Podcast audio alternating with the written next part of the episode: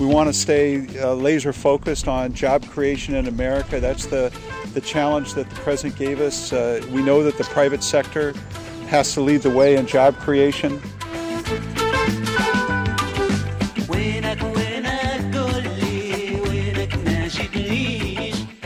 Welcome to Planet Money. I'm Alex Blumberg. And I'm Adam Davidson. Today is Friday, February 25th. That was GE CEO Jeffrey Immelt, who's now also chairman of the White House Council on Jobs and Competitiveness, that you heard at the top. Today on the podcast, why everyone in Libya wears two coats to work and what that has to say about the prospects for Libyan democracy. It's coming up in a minute. But first, Jacob Goldstein, can you give us our Planet Money indicator? Adam, Alex, Today's Planet Money indicator is $100. Nice round indicator. The price of oil in the U.S., it rose above $100 a barrel yesterday. It's fallen a little bit today, but it's still up in the high 90s, which is about 10 bucks a barrel above where it was a month ago. And this, of course, is related somewhat to what's happening in, in Libya. Now, we're going to spend the rest of the podcast talking about the situation in Libya. There's massive protests there. There's been a brutal response from Muammar Gaddafi. And we're going to be talking about all of that on the upcoming podcast.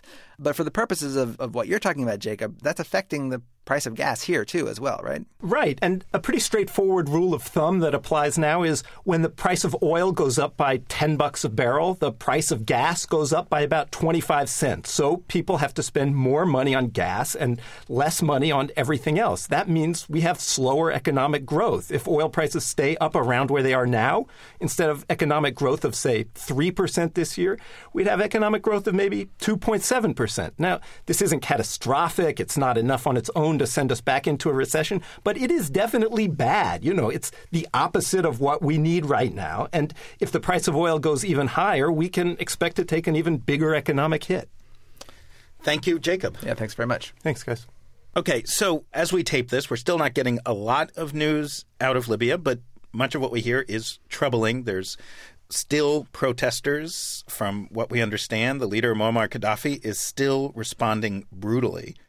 Tonight, witnesses in Libya report a massacre. Hundreds dead as the military opens fire on anti government demonstrators attending a funeral for protesters killed the day before. A doctor described the scene to the BBC. What do you see? Oh my God. Oh my God.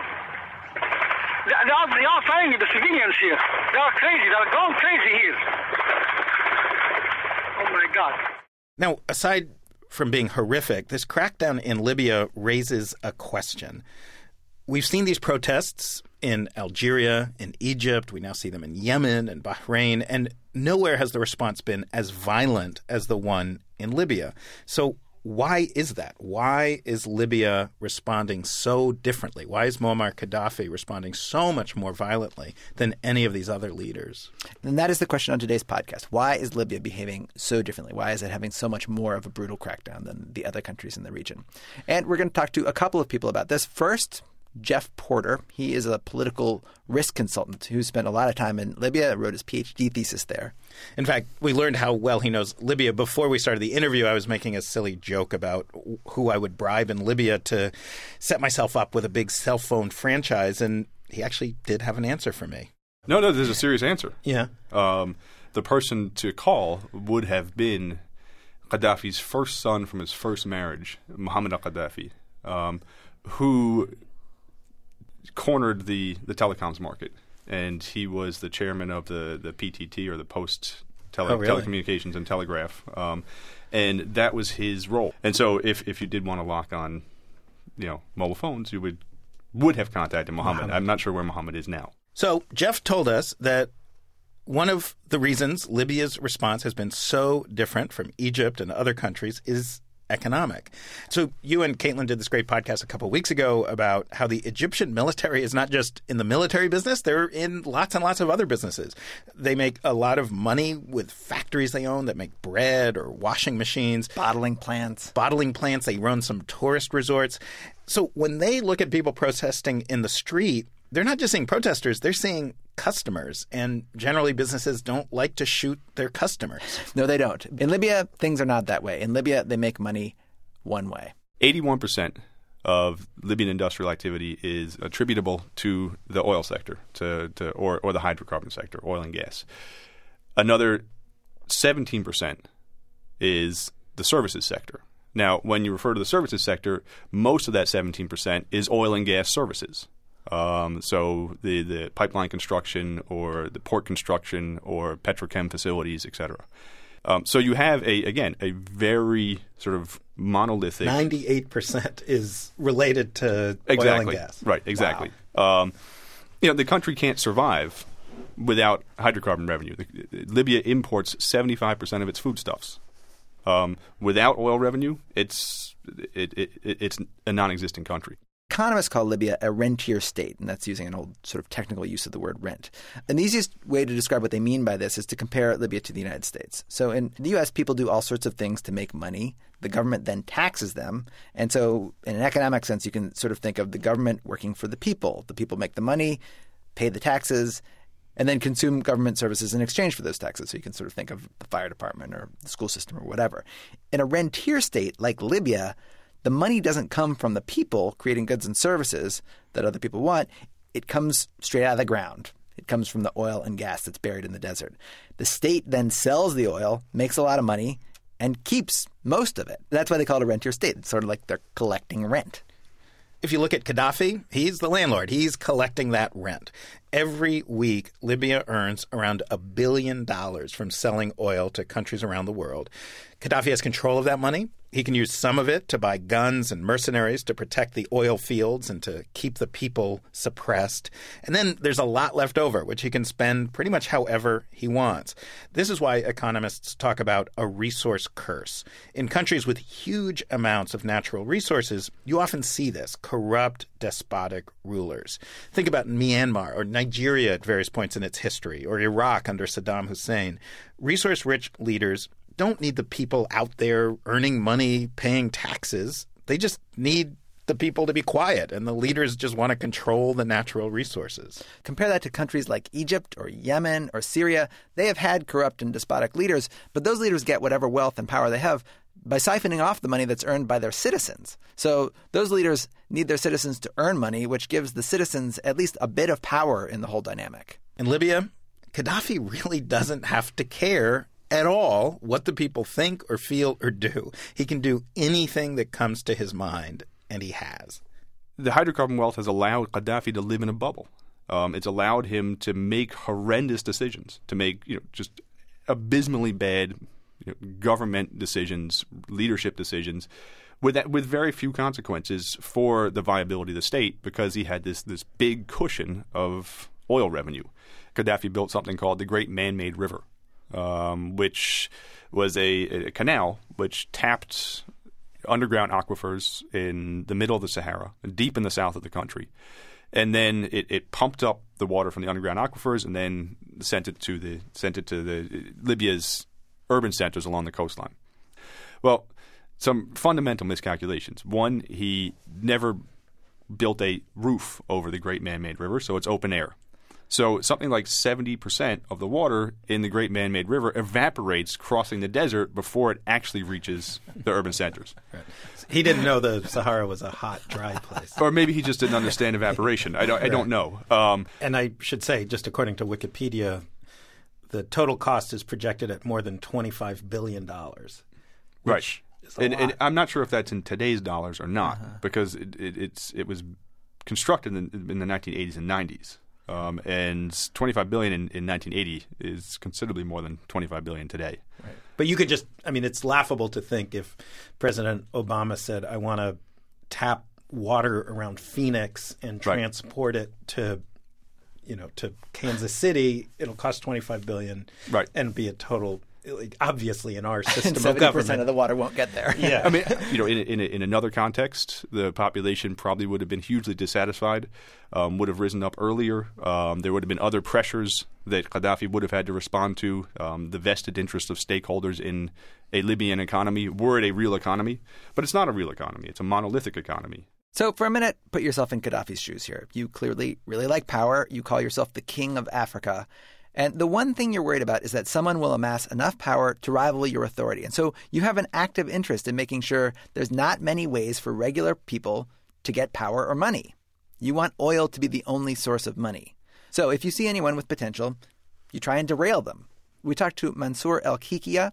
He's a Libyan who teaches political science and geography at the University of Texas in San Antonio. And he said this actually happened to a relative of his. My nephew graduated from the University of Exeter in England. Okay. And, and he was brilliant. He became the first in, in, in his class. And the, the university where he was studying at in Benghazi, uh, I, because he was an excellent, he came back to Benghazi. Mm-hmm. And the university, his teachers and the school nominated him for, for a scholarship to go and do his PhD at Oxford. Okay. Gaddafi said no. He was put in a cement, a cement factory. What, what, did he do in the cement factory? My question, exactly. What is he in the cement factory? And does Nothing. he work, he, or he just shows up and puts his coat he just, up? He just, he just, he just shows up, and then at the end of the month, he gets his money, and that's it. And he reads books or whatever he does. He reads, bo- he, he, he reads books over there. I mean, they, that's what they do. They it, read books. It's a, I spent I spent a year in, in the former Soviet Union right before the right before the wall came down and everything changed there. And, it, and it, this this reminds me very much of that, where nobody everybody had a job, but, but nobody no, no didn't work. do anything. No. And it's a very weird feeling. It felt like when I was there, it felt like there's this. It it it, it gives this strange attitude to everybody there, where where they all realize that that it's everything is fake that they're doing. Exactly, exactly. Now, Kikhia's family is a bit of a special case. They were powerful leaders in an earlier time in Libya's history in the part of the country that's least loyal to Gaddafi. So Gaddafi might have paid special attention to them. But what we've heard from lots of Libyans is this sort of derailment happens everywhere. Unlike other states where the government really wants the people to find ways to make money, Gaddafi works really, really hard to make sure that he is the only source of wealth. So Gaddafi nationalized all the industries. There's very little private ownership in Libya. He set up a not terribly well functioning welfare state where he provides the food for the people. He provides the services, the basic services that they demand, like water and electricity and healthcare. And what this means is there's just not that many jobs outside of the government. For most people, there really is just not much to do every day. There is no work in Libya. This, this is what a society that does not produce. Mm-hmm. I mean, this is a rentier economy. It, the, the, the, the, wealth is mined. And, and he, and he it's, it's like a drip, drip feed. He drips one drip at a time in people's mouths. But there is no work. There is no production. There's, tell, so what do people what, do with yeah, their days? Yeah, what do people do? They don't. They, that's exactly it. I mean, here, listen to me. It's over close to between 40% unemployment. People don't work. And people who do work don't work. They go to offices, they don't work. Because there's no so productive they, use of the there, economy. There's no, there's no demand on them. Yeah. Exactly. There's no productivity. What happens is most people, and this is again thanks to, to, to, to Gaddafi, they take two jackets with them to work. One jacket they put on a hanger and one jacket they wear so they can go and work somewhere else, either in a farm or do something or a taxi or something, so they can get money. And and and you you as a citizen come to get something done in the in the governmental department, wherever it is, and you say, What is this person here? Oh yes, he's here. His coat is right there. You see, he's somewhere in the building. And so you wait for five hours, never shows up. You know? and this and so you come the next day and the same thing keeps on on and on and on. But here's here's the thing, here's the other thing, here's the funny thing. You know, it, the society works on friendship, on friends. For example, I want I, I go to a bank, okay, and the first thing I do is I look up and see, do I know somebody here in the bank who can help me? Mm-hmm. Because if I don't know anybody in the bank, I, I, I can't get my anything done. you're not gonna get you're not gonna, you're not gonna get any banking done that day. Any banking done? No, no, no, no banking done.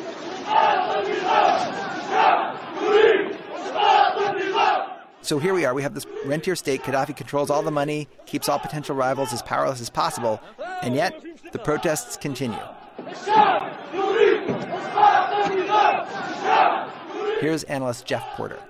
You know, what's been shocking, I think, to a lot of commentators and a lot of analysts of Libya, myself included, is I had anticipated that there would be a there would be a popular protest in Benghazi.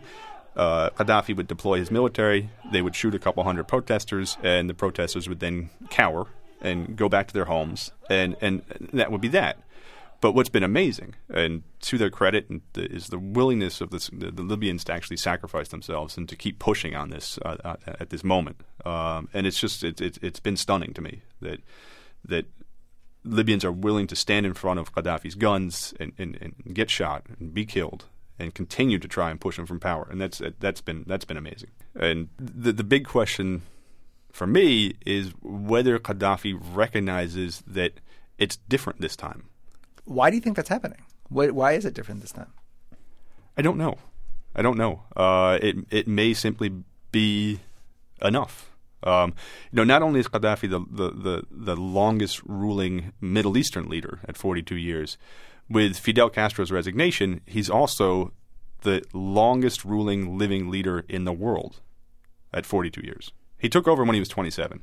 For, for the last 42 years, for, all, for his almost his entire adult life, he's been the leader of Libya. Even if Gaddafi falls, there's danger. There's a reason it's called the resource curse. In a rentier economy, there's one big prize. So whoever takes Gaddafi's place if he goes down is facing the same incentives. Like Gaddafi, if they control the oil, they won't need the people. So any dictatorial tendencies that a successor might have, they can thrive in the situation.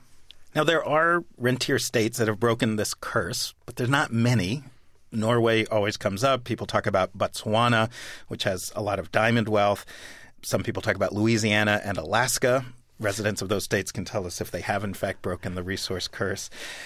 And the model these successful states have is to find ways to take that resource wealth and divvy it up among the people. So the people have control of that money, and that creates a much healthier relationship between the citizens and their governmental leaders. Right. It's not concentrated in the hands of a few autocrats. So if they figure out how to do that in Libya, a big if, then Geoff Porter says this rentier economy might actually work in Libya's favor give Libya an advantage that most post dictatorship economies don't really enjoy.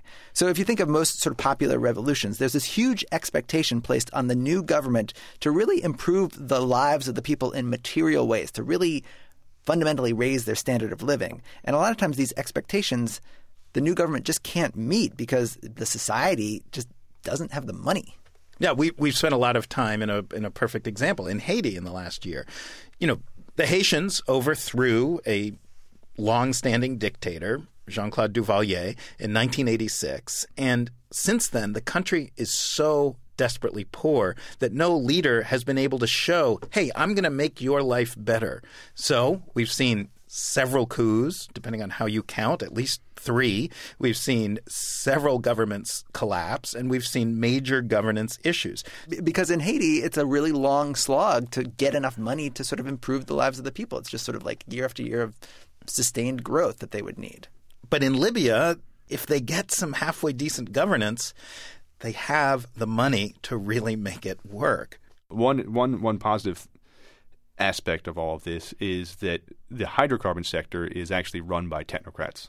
And they're reasonably competent at, at their jobs. So as long as they stay in the country and as long as they are the, the oil infrastructure is protected and is not destroyed as Gaddafi has now threatened to do, it's possible that Libya will continue to pump oil and that will again just like Gaddafi benefited from a, a, cushion of hydrocarbon revenue, the hydrocarbon revenue will give a new state the opportunity to, it'll give it some economic leeway, some fiscal leeway to explore new forms of government. So, what's happening in the rentier state of Libya is definitely attracting the attention of other rentier states in the region, most notably in Saudi Arabia, where the king there, King Abdullah, just this week announced he was making a quote, royal gift to his people $35 billion in increased health and unemployment benefits. So he's gambling that if he spends a bit of the vast wealth he controls on the people, maybe he can pay them not to revolt. Right, sort of like a, a rentier bribe to keep people in their homes.